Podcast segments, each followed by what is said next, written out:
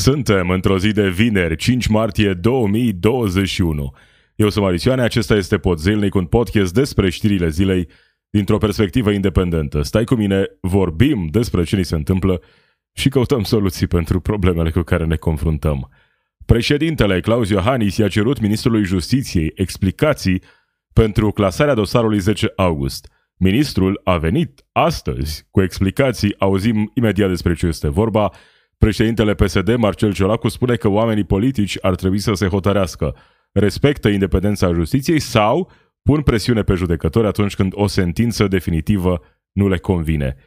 Criticile împotriva președintelui nu vin doar din opoziție. Emil Boc este nemulțumit după numirea unui prefect UDMR la Cluj, spunând că acesta este un gest de sfidare fără precedent al conducerii PNL. AUR acuză coaliția de guvernare că vrea să impună vaccinarea obligatorie, iar un raport al ONU arată că oamenii aruncă la gunoi aproape un miliard de tone de alimente în fiecare an. Acestea sunt doar câteva dintre subiectele de astăzi. Podzilnic with Marius Ion. News and commentary from a progressive perspective. Președintele Claus Iohannis i-a cerut explicații de urgență în dosarul 10 august ministrului Justiției. I-a cerut acestuia să explice de ce a fost uh, clasat, ce s-a întâmplat acolo și cum s-a ajuns la această decizie de clasare. Asta s-a întâmplat în condițiile în care președintele nu avea încă motivarea clasării acestui dosar. Președintele care cu doar două zile în urmă spunea că independența justiției este extrem de importantă, este un principiu de la care nu trebuie să plecăm vreodată.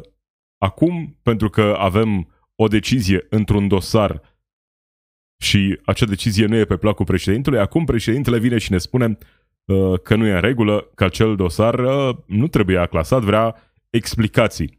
Președintele a postat pe Facebook următoarele uh, cuvinte, solicit Ministrului Justiției să explice public de urgență cum s-a ajuns în situația ca dosarul vizând evenimentele din 10 august 2018 să fie clasat. Să înțelegem, de fapt, ce s-a întâmplat aici. Are ministrul justiției dreptul să intervină în dosare? Nu. Are dreptul președintele să-i ceară ministrului justiției să intervină în dosare? Ce explicații putea să dea ministrul justiției în aceste condiții? Mai că oamenii numiți, oamenii cei care au dus la clasarea acestui dosar, au fost numiți de Claus Iohannis, chiar dacă nu au primit aviz pozitiv de la CSM. Da? Trecând peste asta, ce face președintele Claus Iohannis în acest moment e intervine în justiție. Chiar în momentul în care face o declarație referitoare la un proces clasat sau nu în justiție, deja din această poziție de președinte, e clar că a intervenit în justiție, nu? Asta e ceea ce ar fi spus președintele Iohannis din 2016, 2017 și poate chiar 2018 despre președintele Claus Iohannis din 2021. Dar vedem cum de fapt niciodată nu a fost vorba cu adevărat despre justiție. Întotdeauna a fost vorba despre o luptă politică între grupuri diferite, între ideologii diferite. Să crezi că în lume, în România, hai să luăm cazul nostru particular, politicieni corupți există, oameni de afaceri care apelează la șpagă pentru a-și rezolva situații, oameni obișnuiți care fac tot felul de lucruri ilegale. Și să crezi că justiția e perfectă, e perfectă atunci când vin decizii care îți convin, cu siguranță. Dar, dacă insiști că justiția este și trebuie să fie independentă, atunci nu poți să ceri intervenția sau explicații în momentul în care termenul legal de publicare a motivării uh, nu a trecut. Așadar, președintele Claus Iohannis ne arată de fapt, dacă mai aveam nevoie de încă o dovadă despre ce a fost lupta aceea pentru justiție. Sunt convins că au fost oameni onești care au ieșit în stradă, absolut. Dar doar pentru că cineva e vinovat, nu înseamnă că cei care sunt împotriva lui uh, nu au alte interese pe lângă interesul de a vedea o justiție teoretic independentă. Așadar, președintele Claus Iohannis a cerut explicații de urgență să vină ministrul justiției numit la sfârșitul anului trecut, în ultimele zile din 2020, să ne explice nouă de ce acest dosar a ajuns să fie clasat. Ministrul a venit cu explicații.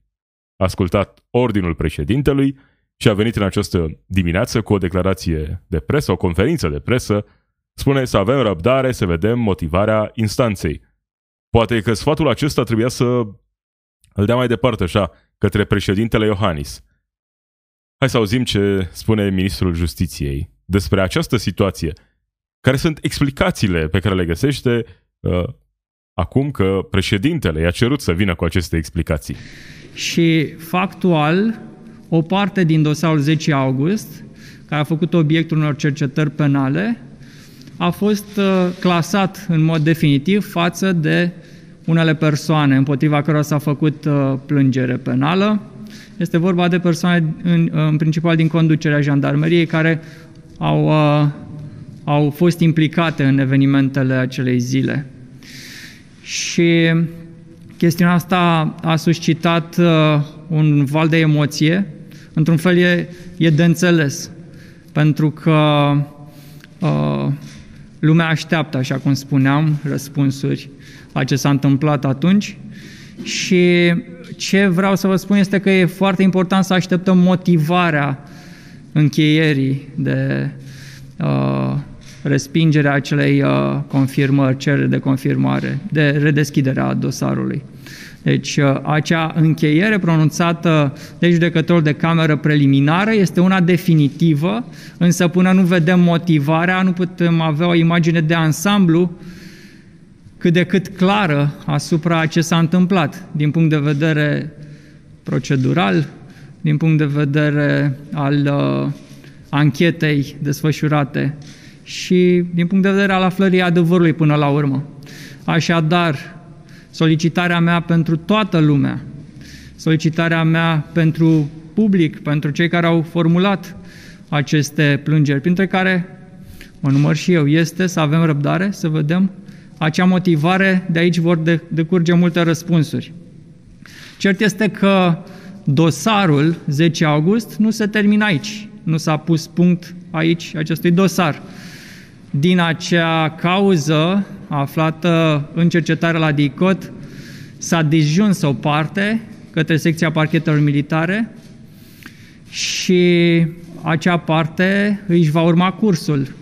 Va trebui să se continue ancheta în acea parte referitoare în principal la interacțiunile jandarmilor subordonați, interacțiunile directe cu manifestanții. Da, am înțeles. Deci, șefii, oamenii care au uh, venit cu ordinele, poate cei care au dat ordinele de mai sus, au scăpat, s-a încheiat. Eventual, vor fi pedepsiți câțiva jandarmi care au fost uh, extra violenți cu protestatarii.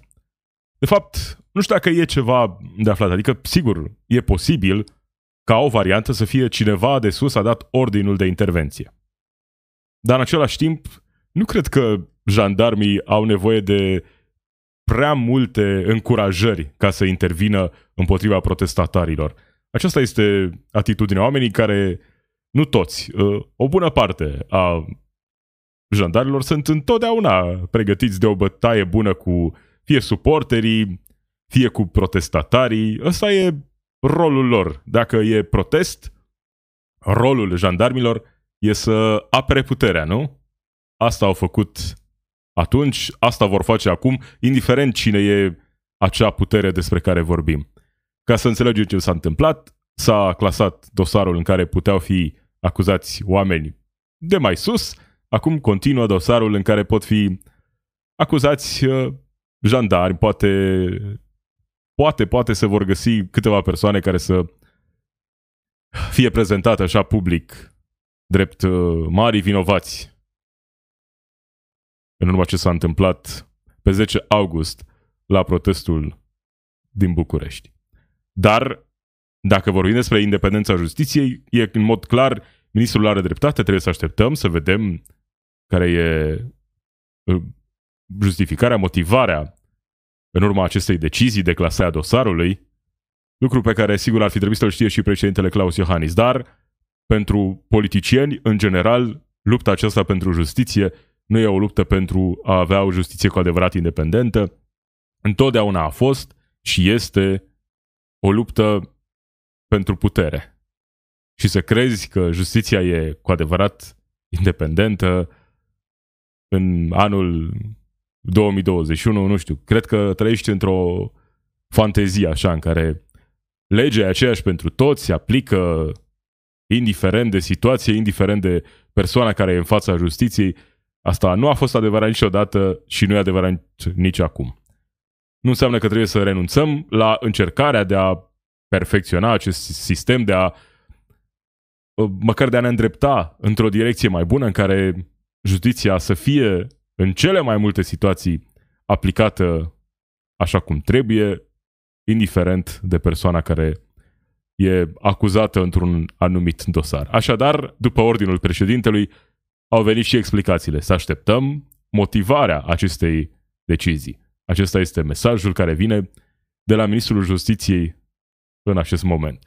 Cred că mai degrabă Claus Iohannis ar fi trebuit să-și ceară singur explicații. Oamenii care au fost numiți de el sunt cei care ne-au adus în acest punct în care dosarul a fost clasat. Președintele Claus Iohannis e criticat pentru reacția sa. Deputatul USR Plus, Emanuel Ungureanu, are critici dure la adresa președintelui. Spune că acesta a numit-o pe Hosu la șefia de ICOT și că este direct responsabil de trântirea dosarului 10 august. Nu este singurul și fostul ministru al justiției, Raluca Prună, critică afirmațiile președintelui, am un gust foarte amar citind acum președintele cere ministrului justiției să identifice cauzele clasării dosarului.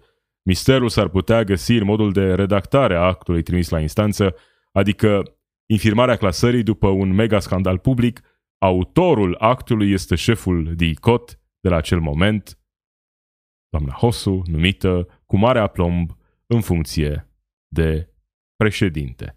Așadar, președintele să vină el cu explicații dacă sunt explicații de dat în acel dosar. Dar dacă mergem pe teorii din astea, cine a fost în spatele ordinului, poate că și președintele are un interes, nu? Să nu se afle adevărul. Evident că habar nu am dacă există o conspirație acolo, ce s-a întâmplat și care e adevărul, dar de fapt asta e de fapt ideea. Nu știm ce s-a întâmplat. A fost ordinul dat acolo din piață, au exagerat jandarmii așa cum sunt obișnuiți să o facă, sau ordinul a venit de undeva de sus. Un alt deputat USR îl atacă pe președinte, spune lumea o ia pe arătură, inclusiv președintele. Ministrul Justiției nu are ce căuta în drumul unui dosar penal. Sunt uh, niște declarații de bun simț în acest moment. Reacții și din opoziție, Marcel Ciolacu spune că oamenii politici ar trebui să se hotărască.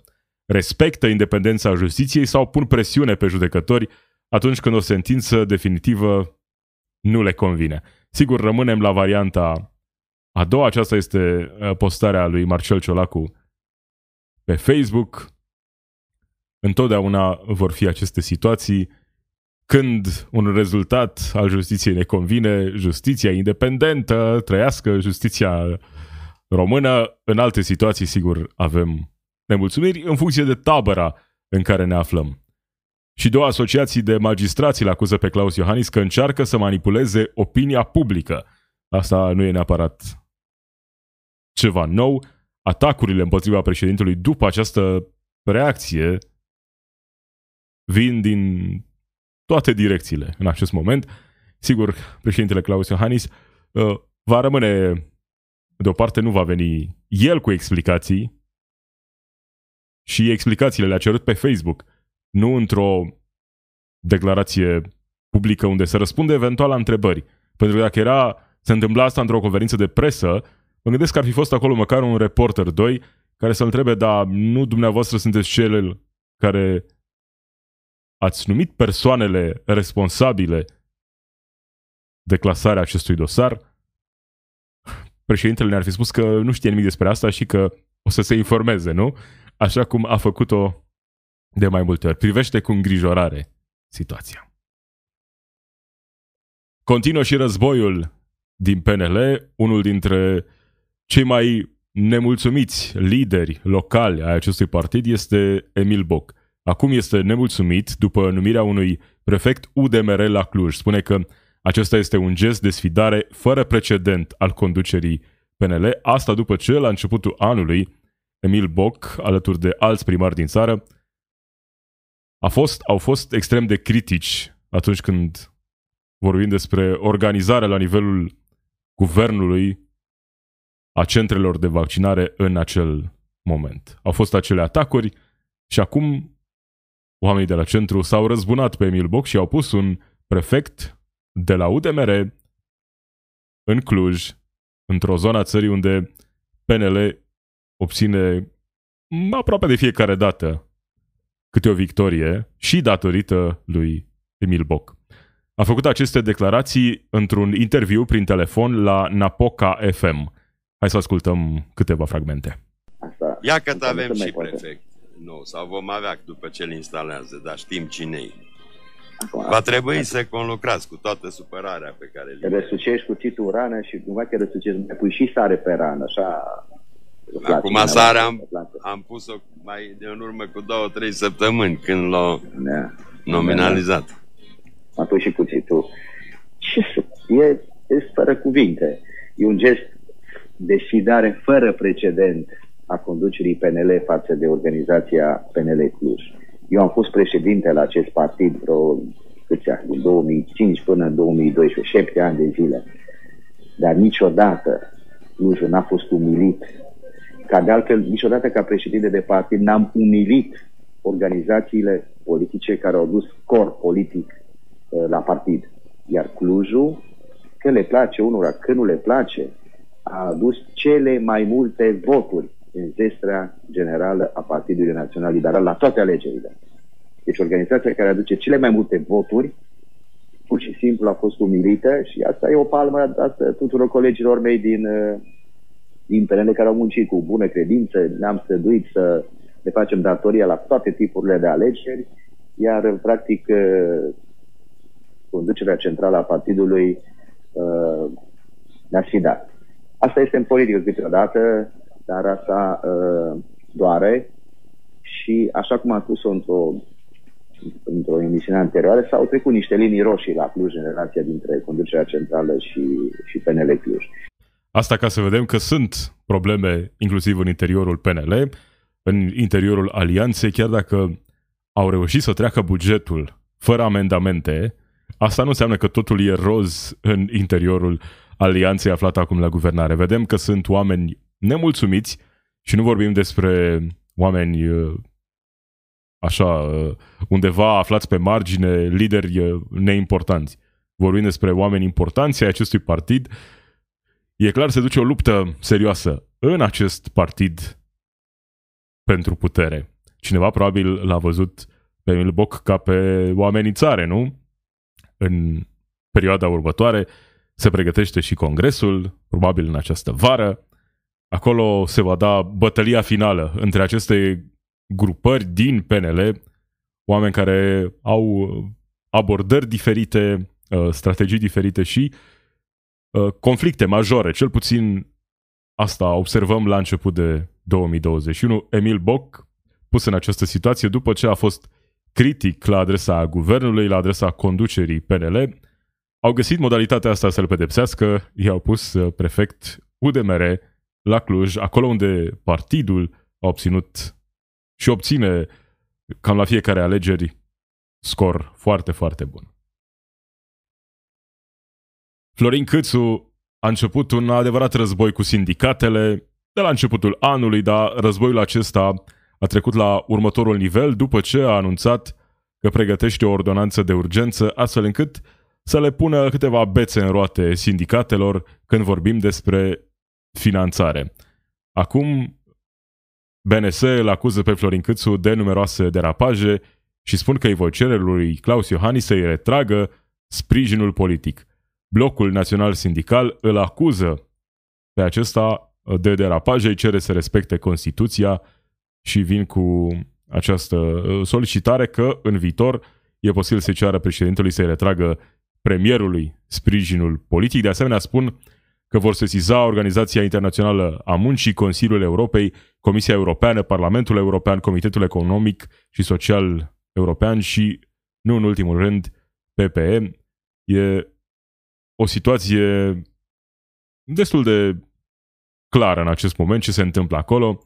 Florin Câțu are o problemă cu sindicatele, pe de o parte pentru că sindicatele au protestat la începutul acestui an împotriva măsurilor anunțate de guvernul Câțu, iar de cealaltă parte, conflictul pe care Florin Câțu îl are cu sindicatele e ceva mai adânc, e unul ideologic. Dreapta, în general, are o problemă și a avut mereu, are o problemă în lume, în general, cu sindicatele. Acolo unde sunt sindicate,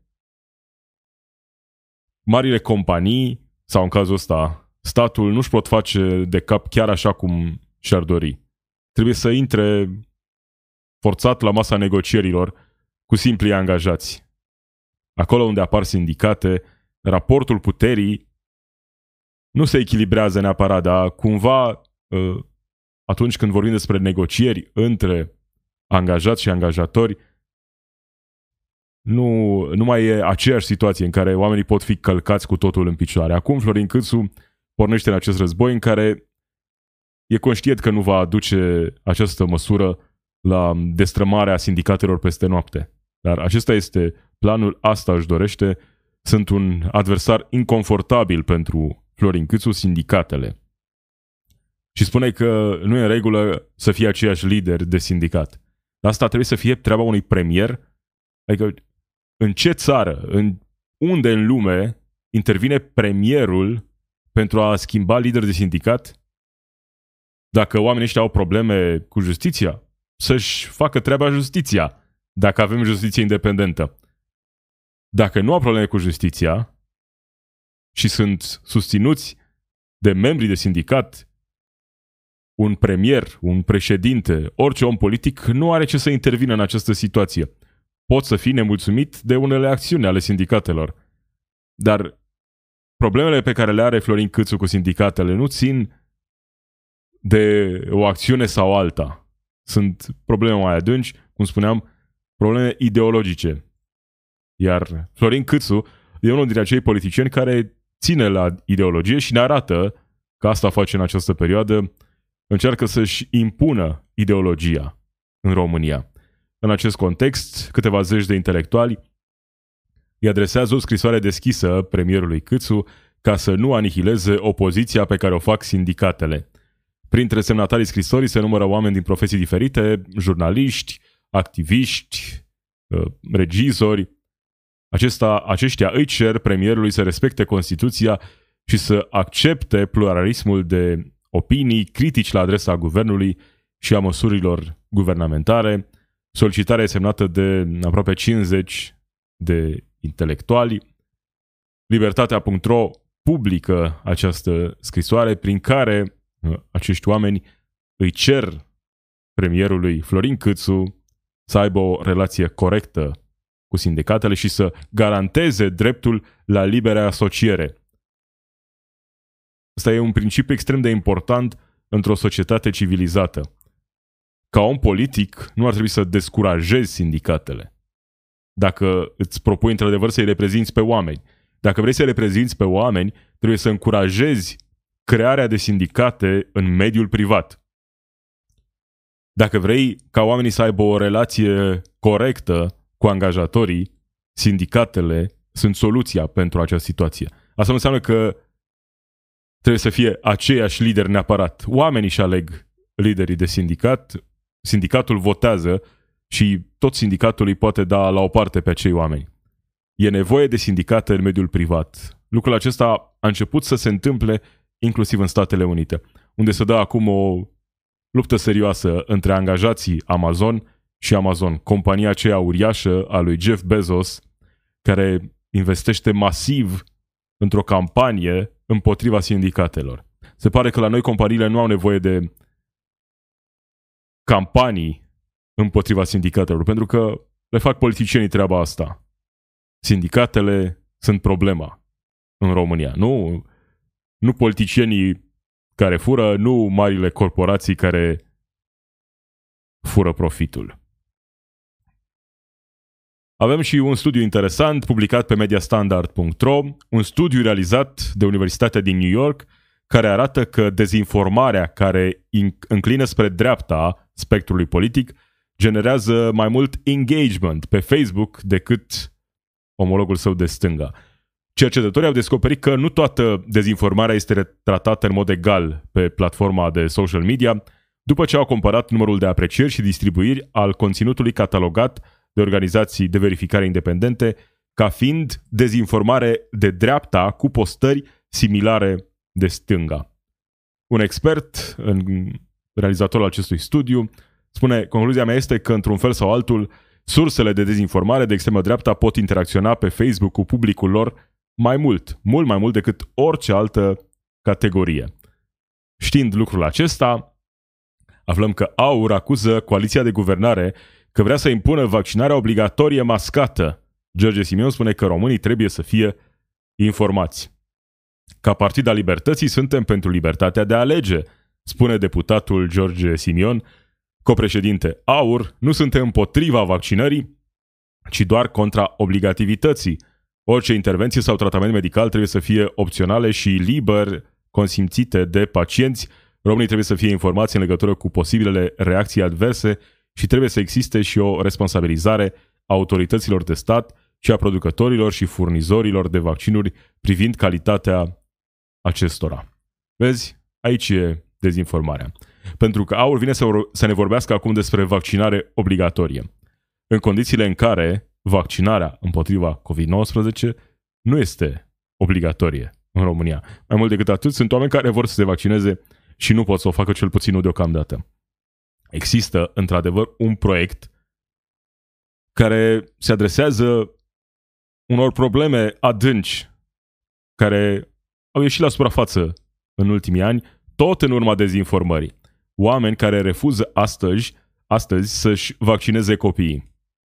Se întâmplă asta în România pentru că au fost, an după an, campanii serioase de dezinformare ale antivacciniștilor. Vedete, tot felul de oameni care au promovat informații false despre vaccinare. Iar dacă vorbim despre vaccinare obligatorie, hai să vedem cum stau lucrurile de fapt. Știm, științific, sunt date clare. Pentru ca vaccinarea să funcționeze, indiferent de tipul vaccinului, pentru ca vaccinarea să funcționeze cu adevărat, trebuie să ajungi la un procent mare de imunizare spre 90% în anumite situații.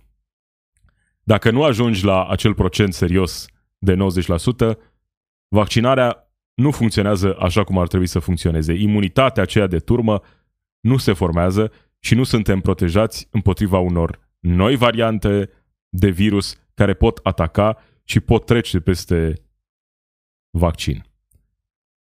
Asta e o discuție pe care sigur trebuie să o avem în mod democratic noi ca societate, în societate, avem o grămadă de reguli pe care le stabilim noi ca societate. Reguli obligatorii, da? Pe care le stabilim pentru că vrem să trăim într-o societate civilizată. Și atunci și această decizie trebuie să fie luată informându-ne corect și hotărând treaba asta democratic. Pentru că aici vorbim despre o situație în care regulile ar fi aceleași pentru toată lumea. Vrem sau nu vrem vaccinare obligatorie, în general, nu vorbim despre situația prezentă cu pandemia de coronavirus. Vaccinare în general. Vrem sau nu vaccinare într-o formă sau alta obligatorie sau încurajată. E o discuție pe care trebuie să o avem în mod democratic, nu cu oameni care dezinformează. Și iar decizia trebuie să fie luată democratic pentru că de asta trăim într-o societate. Sănătatea mea poate influența sănătatea ta. Asta înseamnă să trăiești într-o societate. Nu ești singur pe lume, să fii tu independent, cu viziunea ta libertariană, extremă dreapta, în care tu ești singur și nu influențezi pe nimeni cu nimic prin deciziile tale. Evident că lucrurile acestea se întâmplă la nivel de societate. Ăsta e și motivul pentru care avem atâtea reguli pe care le-am luat mai democratic sau mai puțin democratic, așa trebuie să fie și această decizie când vorbim despre vaccinarea obligatorie sau nu. E extrem de simplu. O decizie pe care trebuie să o luăm după ce ne informăm și în mod democratic. În momentul în care, în mod democratic, luăm decizia că noi, ca societate, credem că ar fi recomandabil ca toți părinții să-și vaccineze copiii, toți oamenii să fie vaccinați, pentru a ne proteja pe noi toți, atunci decizia aceea trebuie aplicată. Sigur că nu e un subiect ușor, iar mai departe nu e ușor de aplicat, dar sunt atâtea situații în care avem reguli pe care le impunem ca societate, pentru că vrem să trăim într-o societate. Dacă vrei să trăiești undeva izolat, probabil că, nu știu, pe o insulă pustie, nu o să ai nicio problemă cu nimeni, poți să faci ce vrei tu de capul tău. Dacă trăiești într-o societate civilizată, deciziile trebuie să fie luate democratic, corecte sau nu, că asta e democrația. Putem să ne înșelăm democratic sau putem să fim duși într-o direcție greșită prin dezinformare. Dar prefer să fie o decizie greșită luată democratic decât o decizie corectă luată nedemocratic. Revenim la cazul acela șocant cu polițiștii acuzați de răpire și tortură. Au fost arestați trei din cei șapte polițiști, audierile au durat ieri peste 10 ore. E cazul acela șocant din vara anului trecut, unde două persoane care le-au cerut polițiștilor explicații de ce nu poartă mască de protecție, de ce nu respectă legea, iar apoi conflictul a degenerat, polițiștii i-au luat pe cei doi, i-au răpit, i-au dus în câmp, i-au bătut, i-au umilit și au abandonat în locuri diferite. Pentru că așa acționează poliția. Iar acestea sunt probleme mai degrabă sistemice decât probleme individuale. De parcă avem nevoie de încă un scandal în care să fie implicată poliția. Încă o situație în care vedem cum suntem de fapt uh, noi, protejați sau nu, de acești oameni care ar trebui să se ocupe tocmai de protecția oamenilor în primul rând. Dar e destul de clar, așa cum am vorbit și ieri, nu acesta este obiectivul. Pfizer face concedieri în Belgia și se pare transferă activitățile în România. Grupul farmaceutic american Pfizer urmează să concedieze 15% din personalul centrului său de distribuție din Belgia, urmând ca o parte din activitățile acestui centru să fie mutate în România. Pfizer, compania care face profituri uriașe, record, cu vaccinul dezvoltat împreună cu BioNTech. Și hotărăște să concedeze oameni. Asta ca să înțelegem că nu e vorba despre profit, despre economie când vorbim despre deciziile pe care le au aceste mari corporații. Au profit enorm, dar de ce să nu fie profitul ăsta, nu știu, cu câteva procente mai mare dacă se poate întâmpla treaba aceasta în 2021. Noi putem să ne bucurăm că își mută operațiunile cel puțin parțial în România, dar e clar, oamenii din Belgia, care sunt acum concediați pe timp de pandemie, tocmai de compania care profită cel mai mult în urma acestei pandemii, nu? Oamenii care livrează vaccin în Statele Unite și peste tot prin lume și, sigur, înregistrează profit record, dar ei simt nevoia să concedieze oameni. Asta e relația pe care o au oamenii cu aceste mari corporații. Avem și un raport ONU care arată că oamenii aruncă la gunoi aproape un miliard de tone de alimente în fiecare an. Acest raport arată că în 2019 931 de milioane de tone de alimente au fost risipite, echivalentul a 23 de milioane de camioane de câte 40 de tone fiecare, care puse cap la cap ar fi înconjurat globul de șapte ori.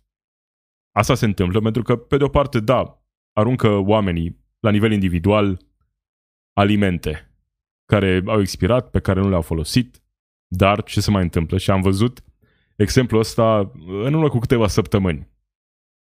După o pană de curent în Texas, un supermarket a aruncat uh, destul de multe alimente, uh, conserve la gunoi. Iar în momentul în care oamenii nevoiași au venit să recupereze câteva dintre acele produse care încă puteau fi consumate în siguranță, ce au făcut angajații supermarketului? Au chemat poliția. Pentru că dacă oamenii iau mâncarea de la gunoi, nu o să mai intre în magazin să cumpere, nu?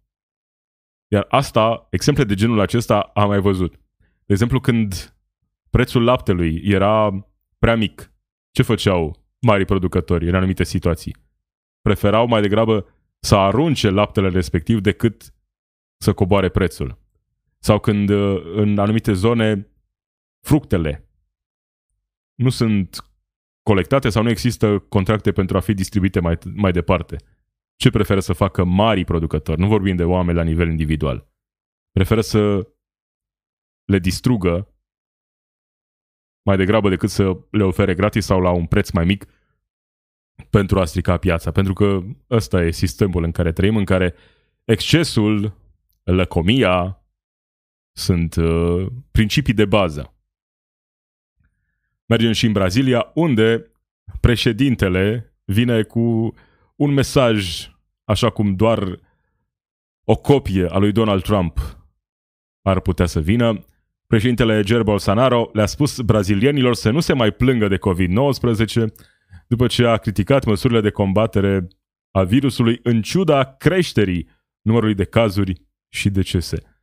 Așadar, calmați-vă, nu vă mai văitați ce, cât timp veți continua să plângeți, spune președintele Brazilei, susținător al fostului președinte american, Donald Trump, extrema dreapta din Brazilia, care a gestionat această criză extrem de prost încă de la început și continuă să facă același lucru. Dacă ăsta e mesaj de președinte, nu vă mai văitați, da? Calmați-vă.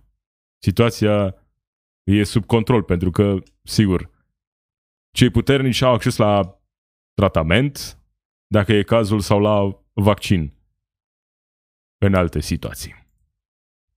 Acesta a fost Pod Zilnic, Marisioane sunt eu. Zi bună!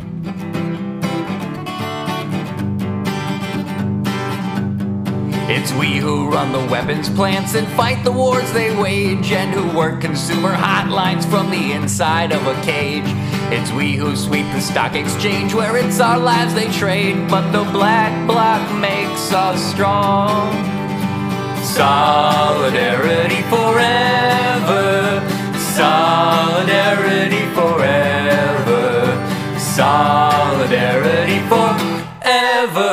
the black bloc makes us strong.